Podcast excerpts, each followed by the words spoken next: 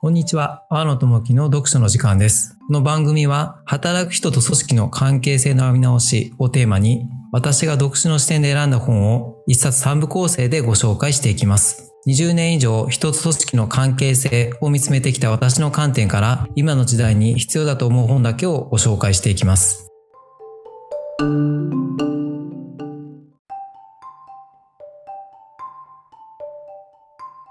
ね皆さんこんにちは。皆さんじゃ天野さんこんにちはですね。どうも。こんにちは。はい、本日も読書の時間やってまいりましょう。星野です。よろしくお願いします。天野です。よろしくお願いします。よろしくお願いします。今日も綺麗なお髭をされてますね。あ、そうなんです。ちょっと最近蓄えてまして。いいですね。この時間だけ。はい。アラブのお金持ちみたいな感じで すよね。全然違うでしょ。 そもそも言いよう飲んでますからね。そう、読者の方はね、あ読者というか、聞かれてる方はね、ズーム見えないので、ちょっと口だけで言って勝手に違うイメージを作ってみようかなと今思ったところで、はい、毛深い、毛深いお顔を想像してもらおうかと思ったんですけど。はいはい、はい、全然でも彫りが深くないんで、 ザ・日本人。平たい顔族のね、平たい顔、我々がお送りしておりますが、はいそうですね、今回は18冊目ということで、うん、はい。来ましたね、18まで来ましたか。うん。今回の本はですね、ちょっと真面目な本なんですけども、署名が、経営リーダーのための社会システム論。はい。宮台真司×野田智義っていう、はい、はい。はい。天才宮台真司と、はい、超エリート野田さんの本っていう形です。はい。はい、真面目なタイトルでありますが、ちなみにいつも選ばれてる本も真面目ですよ。あ、本当ですかまあまあ真面目ですよね。まあさらにそうですね。 まあ、今回はその、あの、大学院大学の講義の本ということで、まあ、よりこう、なんかこう、抜刀感が、はい。星野さんが大好きな自然観という、至る、善に至る館と書く自然観ですね。出ました。自然観。自然観。気になる存在だよね、あそこはね。そうですね。多分、もしかしたら、そんなメジャーなうん、ね、学校じゃないんで、もしくは初めて聞かれるという方もいると思いますが、まあ、ちょっとネットで見ていただけると、2018年からスタートしてる。うんはい、大学院大学。いやいやいやいや、えーはい、大学院大学時代もね、いくつかある中でも、非常に気になる存在だなと思っており、私も。まず名前がね、うん、惹かれるよね。そうですね、素敵ですよね。うん。善に至る館。プラス、このネイチャーの自然っていう言葉もかけて。ああ。おり。なるほど。うん。で、なんか、ここのサイト見に行くとさ、めっちゃなんかこう、墨文字でブルーンみたいなロゴなんだよね。うん、うん、うん。あれにも確かなんか意味が込められていたと思うんだけど、そこら辺にもなんか全的なさ、全の世界的な考え方が入ってたりして、そうですね。うん。で、そこに表せるように、ザ・日本みたいな、日本ならではの思考とか、女性の学問、学問って言っていいのかな、うん、学びをね、提供さ、ね、していこうとされている。気になるそ、ね,、この授業なんだね。そうですね。一応22世紀型のビジネススクール。まあ、アメリカ型のビジネススクールを超えていこうと、今、星野さんおっしゃった日本的なもの、アジア的なものを入れていこうぜっていう、うん、そういう学校。で、海外の方も注目して、結構入ってこられてるんだよね。そうですね。半分ぐらい海外の方、半分以上かなだと思いますね。うんうん、聞いてると。英語クラスなんかほとんど海外の方でしょうし。ねだからそういう方々も注目している。うん。うん、いいとこだよね。はい、気になる。なので今回、そこは使っていただくっていうのは、とてもハッピーです。あ、よかったです。期待感高いです。あ、喜んでいただいて何よりです。きっとね、視聴者の方々の中にも、お出た出たって思ってる人いると思うんですよね。ああ、そっかそっか、そうですね。ご存知の自然観とか、ね、下手したら自然観通ってる方もいるんじゃないかね、うん。いらっしゃるかもしれないですね。うん。確かに。ぜひちょっと、いらっしゃったら教えていただきたい。ですね。うん。ちょっと余談であれですけど、星野さん大好きなトマンの一徳さん、はいはい、師匠さん、ええ、武田誠司さんなんかをここで教えてますよね。あそうなんだ。はい、とか平田織座さんとかおまあ、リクルート系でいくと、はい、水谷智之さんってリクルートキャリアの社長多分我々がそのリクルート系のお仕事してる時に、うん、はい、なんか偉い人だったですよね。偉い人でした。はい、はい、よく話の中に出てきました。はい、なんかそんな方々が教授をされてるというところですね。いいですね。友野さんが出てこないのが残念だけどね。もうちょっと年齢が上なんでしょうね。 多分この野田智さんが多分60ぐらいだと思うんで、はい、確か60とかなのかな。またもうちょっと上なんでしょうね。そうなんですね。そこのこう若いエキスみたいなところがもうちょっと出てくるとね、嬉しいポイントですね。なるほどね。そうですね。そうですね。はい、確かに、確かに。まあ、それはさておき。でも気になる面々ですね。まあ、一応著者の宮台真司さんと七友さんもあのご存知の方多いと思うんですけどあええの軽くご紹介だけすると宮台真司さんは社会学者1959年生まれうん。で今東京都立大学の教授社会学の教授ですね、はいはいちょっと冒頭申し上げました僕はその、えっと、毎月あのラジオ番組というかそうですねラジオ番組で青木治さんっていうジャーナリストと宮台さんが話す「月一宮台」っていうのをずっと聞いてるんですけどええ。まあ、あの頭むちゃくちゃいいんですけどうん言葉遣いが悪いと、いいですね。はい、アメリカのケツなめ野郎とか、、誰のことだかっていうう ね。 はクい。ズとか結構使うんですよいいですね。感情の劣化したクズ野郎とかもうもうバあンバン結使う構んで完全に罵倒をしてますね、それは ね。そうですそうですね、まあ、ちょっとアウトローですよね、超頭いいんですけど、まあ、あのブルース・テラとか、援助交際とか、そういうのをこう、うんまあ、研究してた人でもあるので、なるほど。社会問題としては興味深い分野だよね、そこら辺は。そうですね、はいうん今だと出会い系なんかも、ね、うん、マッチング系アプリなんかもあまさに対象にしてるかもしれないやってるらしいですね。あやってやってんだます。で、マッチングアプリの提供してる会社にこうした方がいいっていうアドバイスもしてるみたいですね。逆にね、はい。てか今は、今はダメだって。まあ、この、ね、2回目、3回目でお話話させてもらうと思うんですけど、うんうん。そうそうそう、マッチングアプリ、その、インターネット化、マッチングアプリ、省エネ化、効率化、はいコスパ化みたいな、そんなのが人間関係の空洞化を引き起こしてるからダメだよって宮田さんは一応言ってるらしいんですけど、うんうん、うん。マッチングアプリサービス会社に対して、まあ、なかなか難しいって。まあ、目指す方向性の違いがそこら辺にもあるだろうからね。まあそうですね。そうですうん。ねとはいえ、面白いね。うんへっていう方で野田智之さんも同じ1959年生まれの組織戦略論が専門の、まあ、大学、まあ、研究者教授かなですかね。はいい、阿野さんと同じ分野ですね。組や織そん戦な略。めそうなあ全くレベルが違いすぎて 全全然殺されるのやめてください。はい、15年後ぐらいでしょうかね。はい。 500年後ぐらいかもしれないです。まあ、組織 あの、まあ、東大法学部日本工銀もうエリートですよね。うん。そこから MIT で MBA うん。さらにその後ハーバードで博士号うん。でロンドンビジネススクールで助教授はい。でどこだったかなインシアードでも助教授っていうまあちょっと、はいへーすごいす超ごいエね。リートですね眩しくて見れませんね。眩しくてもう 今、耳が、聞く耳が眩しくて耳が閉じました。閉じちゃいましたか、まあまうあんそんな方ですただまあやっぱりでそれ日本に帰ってきてその、まあ、自然観の元になるような ISL っていうその全人格系リーダーっていうのを育てる教育機関を作ってやってて、まあ、全うん自然観にこうアップデートしていったってそんな感じのうんうん。はい、まあ、すごく、まっとうな知的レベルの高い方だと思います。はいいやー、素晴らしい。だいぶね、こう、そそられそそられで、今、星野の耳はよだれを垂らしておりますの で、あ、本当ですか。ははい。眩しくて閉じた耳からよだれが垂れております。いはい。はい。まあでも、話は結構、講義形式なんで、今日の、う今回の本も、あの、はい割と、はい、あの、噛み砕いて話してくださってるんで、読みやすいとは思います。はい。もう一回タイトル教えて、なんておっしゃいましたっけ経営リーダーのための社会システム論。社会システム論なんだね。はい。うーん。社会システムっていうのはどういうことなんだろうね。企業が税金払っているよとか、企業が従業員を雇用しているよとか、も含めて、とか、まあ、例えば国家とはこうな成り立ってるとか、そっか、国っていうの家ももそうか。含めてですね。はうんい。だと思いますね。うーん。はいはい。では、今回はその社会システム論、ぜひ学ばせていただきたいと思いますがいえ、いえ。どんな内容なんですであそうですねで、う自分なりにこうキーワード、まあ、3つキーワードというか、気になったセンテンス3つ出させてもらいますまず、かはい。お願いします。はい、1つ目がこの本の帯にも書いてあるんですけどええ。安全快適便利なのになぜ生きづらいのかほうほうほうほう。安全快適便利なのになぜ生きづらいのかうっんていうこと、はい、こうちょっと気になるワードとしてあります1つ目生きづらさね。生きづらさうん。本当それこそスマホがあってアマゾンで何でも買えてうん。でこれだけ行政のシステムがいろいろありますけど、まあ、はどんどん発展してきて、はいす。ごい行きやすいうん。好きなものを買える旅行できるなのに、ね、孤独とか、まあ、貧富のさ社会の分断みたいなのがなんで起こってるんだろうん。うなぜそれが広がってるんだろうっていうのがまず一つ目です、はい。はい、で二つ目が我々意識うん。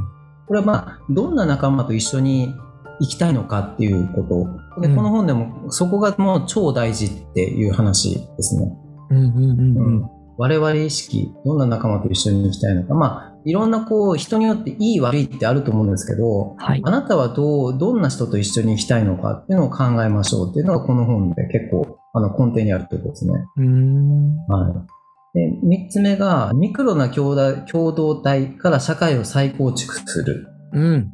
まあ、この本の結論でもあるんですけど、結論というか宮台さんと野田さんの回答というか、はい。今後の未来に向けてそこからやっていければいいんじゃないかっていう回答なんですけれども、うんまあ、その3つですかね。ミクロな共同体からさ社会を再構築すうる。ん。なるほどね。面白いね。なんかさ、俺もどなたかがおっしゃってた話でさ、我々は今の社会に遅れてやってきたのだって話があったじゃん。なんか見ましたね。うん。星野さんが言ったのかな。だったっけか。で、要は遅れてやってきたので、遅刻している前提であるって話でさ、うんうんうんうんなので今のこの社会のルールなんかを必死で学んでいかにはならんっていう。うん。うんうんうんうん。で、なんか、これを前話をした時には、この遅れてきてるから学んでこうぜっていうメッセージだったと思うんですよ。うんとはいえ、もうう一個あるのが、遅れてきても意味わかんねえ仕組みが出来上がってしまっているすでにこの世界。ん。うんうん単価感わかねえっていう、うんうん。こういう冷めた文脈でも、この遅刻っていうのはね、扱われると思っててさ。ああ、なるほどね。そっちの方もあるのか。なるほど。例えば今のね、若者なんかが政治を見るとそう感じることが多いんだって。ああ、もう関係ないよと。うんそもそも、あなんかもう知 らないストーリーがいっぱいあるぞと。うんえうん何え前の総理のおじいちゃんが偉い人だったんですかみたいな。だからこの人はそうなんですかもうそんなことあも、ーその人のこと僕たちは知りませんけど、みたいなるほど。なるほどね。うんな。うんでもそそこら辺を前提として新聞とかが話を始めちゃったりとかさ、はいはいはいはい。ニュースが、えー言ってたりとかしててもさ、まあでもそれはあるな。っていうところから見たときに、今の社会が出来上がりすぎている。うん。うん。で、だからこそ、ミクロの共同体を一から作っていって、もう一回うん自分の知っている、うんこう世界を作っていくっていう、うん一から。ね。なんかそういうストーリーなのかなって今俺は感じましたよ。いや、毎回星野さんすごいですね。まさにその通りです。 まさにもうその通りで。えっとイエーイうん。 3回シリーズなんですけども、今回で今の星野さんのまとめでよろしいでしょうか。 ありがとうございました。いあやいのや、宮宮台真司さん、野田智之さんの声を今、星野さんがした瞬間なんで。 いすみませんでした。いや でも、全然違う話だとは思うんですけど、や、でもまあ、まさにそういうところなんですよ。うん結局。そうそうそう。うんうんだから、こう、我々意識とかっていうのもそうですけど、はい2週目にこうだ出てきますけど、宮台さんがよくあの3段階の公害化っていうのが起こってます。っていうのはまさに星野さんが言った、その、昔のことを知りませんよって若い人からすると、聞いたこともねえし、はいはいはいはい興味もねえし、みたいな、うん。こう縦横斜めの関係がなくなっちゃってるんで、はい。もう自分のことしか知りませんよっていう状況になってるんですよね。ネットもそうですけど、自分の知りたいことしか知らないっていう。 3段階の何こう郊外化っていうんですよ。郊外化郊あ外の、郊外、そう。サバあーブの、そうそうそうそう。うんうんまあ、空洞化って言い方がいいかもしれないですね。うん。うーん。まあ、遠くになっちゃってるよってことね。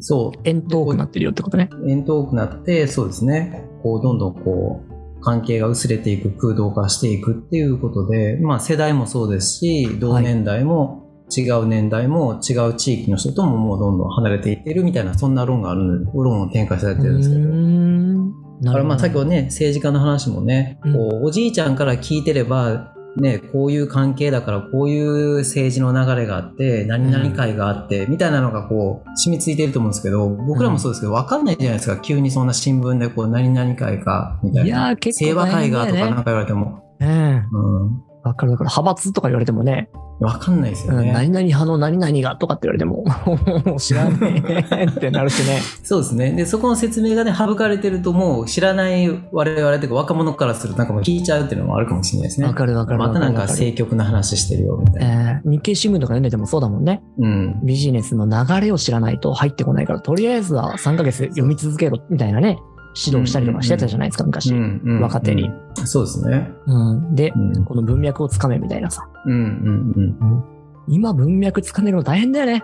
大変だと思いますね。ね、今もう本当ね、日本史にしろ、世界史にしろ、歴史を学んでいくのは後世の人であれば後世の人であるほど大変。大変ですね。情報量多いですしね、本当どに。んどん増えていくし、変化だらけになってくるから、うん。ですよね。もう大化の改新以降、いろいろと長いこと文化が続いたとかさ、うんここで中央集権化が始まりましたっていう話からさ、、うんまたどんどんどんどん離れてきちゃってるから、うんうんうん。うん、大変すぎるよ。大変ですね。本当うに。んわかそれるに。は今回の本なんかもちょっと一つのガイドラインになるかもしれないですね。一つなるほ。どね。はい。宮台さんとかその要素を掴んで話すの超うまいんですよ、マジで。なるほど、なるほど。うんはい、それもなんか国内の話じゃなくて、その海外の話とかも要約して、ポイント掴んで話してくれるんで、うーん。まあ、ちょっと独特な感性で話されてるんで、ちょっとずれ違うこともあるのかもしれませんが、まあまあ、一つの参考にはなる。なんと楽しみですね。はい。まあでも、はい、星野さんが言ってくださったような大まかな流れにはなるので、はい。ちょっとそれもそっか念頭に置きていただきながら、2回目、2週目、3週目、聞いていただけると、いいですね。理解しやすいのかなと思います。はい。いや、結局、そうそうそうそうそうそうそう。そうっすよ。なんすか社会の中に生きている実感っていうものがない、ああ。そのシステムっていう構造を理解することによって、所属して生きやすくしようっていうことになるのかもしれないね。うん。そうであすね。そうか。構造を知った上で、その中でも、まずはこっから始めてみようの話にそなるうのか。そうそうそう、そっちの方です。そそうですよね。そんな感じ。うん両方あると思うんですけど、どっちかって後者の方ですよね。はい。うんうんうんうんうんうんそうそうそう。はい。いいですね。社会に所属した方がいいんですかね、やっぱりね。っていうか、社会に所属しなきゃ、日本人間は孤独に耐えられないから、うん生。きていけない。みんな1000人になったらどうなんだろうっていう。そう。でう、んこれまた2週目、3週目話しても、1000人とか、結局、じゃあ何が起こるかというと、ドラッグとか、はい。 VR、AR で、あの、要するにこう、仮想的な快楽を与えられるっていう風になるんですよ。あーはい。上流の人、富裕層とかエリート層は、まあ、リアルの世界を満喫して、うん貧困層とか平民層は、お前らはドラッグで快楽与えといて、あの邪魔しないでね、ベーシックインカム最低限、まあ、リアルな生活に一応できるから、普段は日中はもうとりあえずもう VR の中で一日快楽貪っててねってみたいな感じになるのが、こう、出てくるんですけど、話が。 やべえ話だな。まあでも実現できると思うんですよね、それなんかは。実際起きてきてるしね、そんなのはねだ。と思いますね。ソシャゲなんかそうだよね。うん、だと思いうます。ん。なんか出へたんですよアメリカなんかでも、なんかアヘン、人工アヘンの中毒で年間7万人死んでるって言ってましたねえ。そんなに、日本で自殺する人3万人ぐらいいらっしゃると思うんですけど、それと同じぐらいのインパクトがそのドそラっッグかそっかそっかそっか。じゃあ、そっか、アメリカの方とかだと自殺の一歩手前にそれがあるんだね。とか、うん。ディズニーランド化みたいなことも出てきて面白いですね。あ、なんかこう、祝祭体験、その人間の孤独を埋めるために、もう祝祭体験、ま、お祭りですよね。おー。それを与えることによってアメリカなんかはその孤独とかはいを埋めようとするっていう、かまあ、ドラッグとかゲーミフィケーションとか、まあ、同じですよねさっきのソシャゲとかも一緒だと思うんですけど、はいそれを餌のように与えることによってうん。孤独寂しさはい。不全感みたいなのをこう抑えていくっていう風にアメリカはやるけど、まあ、うん宮台さんとか野田さん的にはそれはクソ野郎だって言ってるんですけど まあまあまあまここら辺ね、いや、うん。楽しみだあ、し、まあ、そんな話が、はい、自分たちにとっても結構ね、そこら辺は真剣に考えなきゃいけないテーマだよね。そうですね、本当に、本当にそう思います。うん、今、横道がね、2つぐらい思い浮かんでんだけど、おお、どうぞどう ぞ。 1個喋っちゃうね。1個だけ喋っちゃうけど、でどうぞ。食事っていう話でさ、食事、食べ物ですね。はいはい。そうそう。えっ、と、俺、TM ネットワークっていうね。うん。懐かしい。はいお、知ってるうん、TM ネットはもちろん ですよ。よかった。そう。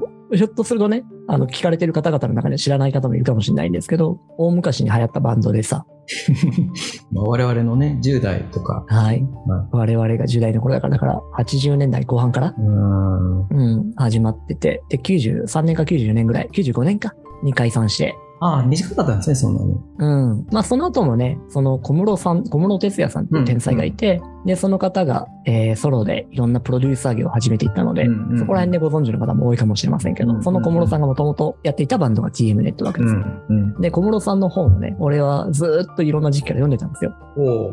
TM ネットワークのこうオフショット集みたいなのとかも、あ、結構コアなパンなんですね。コアなファンだったんですよ。で、高校とか中学校の図書館に、えー常に TM ネットワークの本のリクエストを出し続けるっていう。マジっすかそんそなうそうそう。で、転校することが決まった時に図書館の師匠の先生から、星野くんあんだけ TM ネットワークのこと好きで、いつも図書館来てたから、ちょっとこれあげるねって言ってプレゼントされたのが TM の楽譜だったっていうね。すごいじゃないですかう。ん。あの先生元気かな愛とを思いますけ、ど。愛を感じますね。愛があったんですよ、愛が。まあ、 それは置いといて。で、そういう本の中に、小室さんが食事でなんかめんどくさいよって言ってた話があってさ、おー。うんはいもうなんか宇宙食みたいなのができればいいのに、うんうん。これだけ飲んでたら、ら栄養バランスが取れる、あもうあそれを10秒でチャージできるものがあったらいいのにみたいな、今で言うと落合陽一さんみたいなイメージがちょっとあるかなもるしほれど、なないるけほど、どな、るほど、なるほど。なうるほどん、そんなこと言っててさ、とはいえ、それが今のね、うん。この快楽を凝縮したゲーミフィケーションだったりとか、ソシャゲだったりとか VR の世界にこう置き換わっているんだろうなと思って、うん。まさにそうですね。うんただじゃあそれがいいのか悪いのか、うん。うん、植物を一から育てて生成して人の口に合うようにして、料理してもううんいったら手間を死ぬほどかけてさうん。うん。で、食べるものと結果一緒ですかっていううん。そこら辺に関しては今いろんな話が出てきてると思うんだけど、うん。うん。そこの感覚だよね。もうまさにそうです。まさにそうです。ね。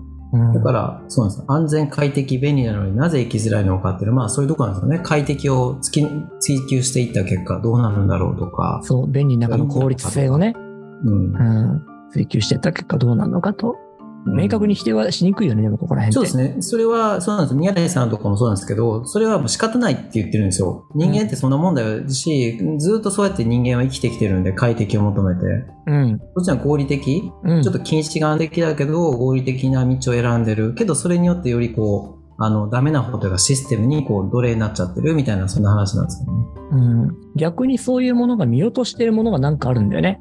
うん、よくこの辺を最近ね、未科学って言おうと思っててさ。未科学あ科学の未然ってことですか前そうそううそうそう。まだ科学の力では、今の科学の力では測りきれない要素っていうものがあるんだとう思ってて。んうんで、なんか最近のスピリチュアルとかも言われたりすると思うんだけど、うんその中にも未科学の分野があると思うんだよね。うんうんうんこういうものが検知できるようになってきて、うん測れるようになってきたら、うんうんそこらに対しても有効な打ち手が多分うん打てると。例えば、うんさっき言ってた、いわゆるこれまで人間が行ってきた食事っていう行為とうん栄養剤をポッと飲むみたいな行為との間に、その未科学の要素がいろいろと含まれてるんじゃないかなって思うんですうよ。ありそうですよね。ありそうですね。う。うんなんかそこら辺の話にもつながるんだろうなと思っていたっていう横道でございましなるたほ。ど。ありがとうございます。すごい、はい面白い、興味深いお話を。はい。ありがありがととうごうござざいいままししたた。。じゃあ、お疲れ様までしずた。、じゃあ1回目はじゃあ、はい。はい、もう3回分話した気になってますが、1回目は。はい。はい。はい。2回目も楽しみにしております。はい、ではでじゃあまはた、来週もよろしくお願いします。よろしくお願いします。